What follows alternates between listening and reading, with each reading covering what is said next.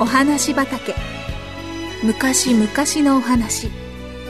遠い異国のお話。遥か未来のお話。それからすぐお隣のお話。ほんのさっきのお話。今日はあなたに届けます。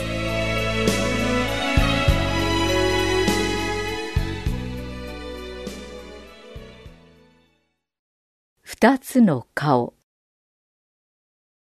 皆さんはイタリアの有名な画家レオナルド・ダ・ヴィンチの描いた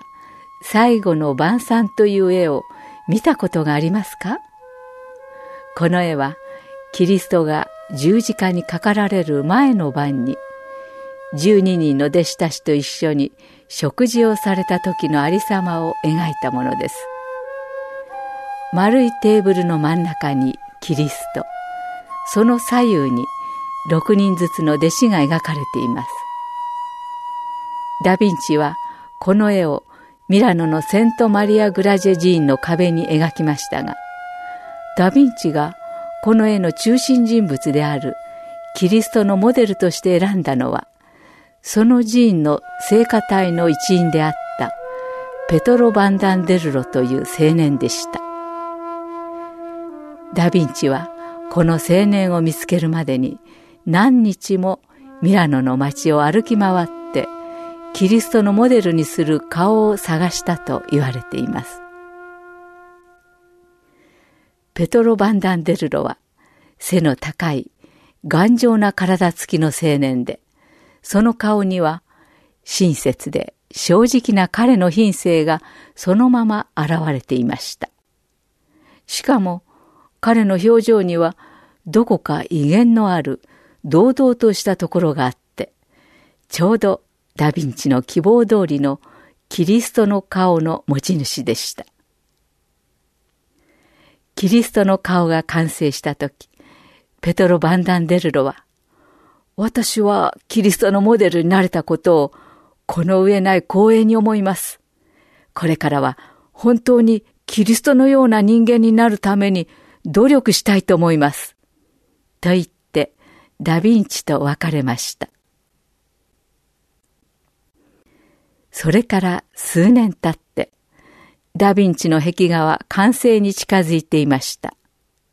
彼はすでに多くの部分を描き終えて、今度はキリストを敵に撃った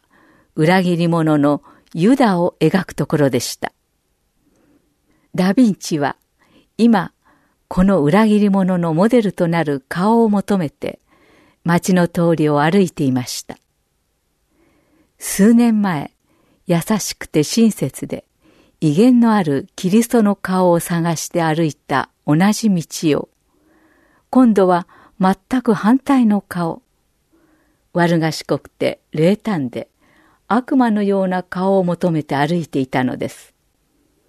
ふと見ると、街角に一人の男が座って人々の憐れみを請うていました。それを見たダヴィンチは思わず、おおと声を上げました。その男の顔こそ悪賢くて冷淡で悪魔のような顔というダヴィンチの理想にぴったりの顔だったのです。俺はいくらでも出すから私のモデルになってはもらえまいか。ダヴィンチの頼みを聞くと、男はちょっとためらっている様子でしたが、やがて黙ってうなずきました。それから何日か過ぎて、ダヴィンチの考えていた通りの悪賢くて冷淡で悪魔のような顔のユダの絵が完成しました。ダヴィンチは数年前に描いたキリストの絵と今描き上げたばかりのユダの絵とを見比べて自分の作品の出来栄えに満足している様子でした。とその時先生私をお見忘れでしょうか？男が下を向いたまま言いました。ダヴィンチは数日間眺め続けてきたこの男の顔をもう一度しげしげと眺めました。こんな恐ろしい顔はこれまでに見た覚えがない。と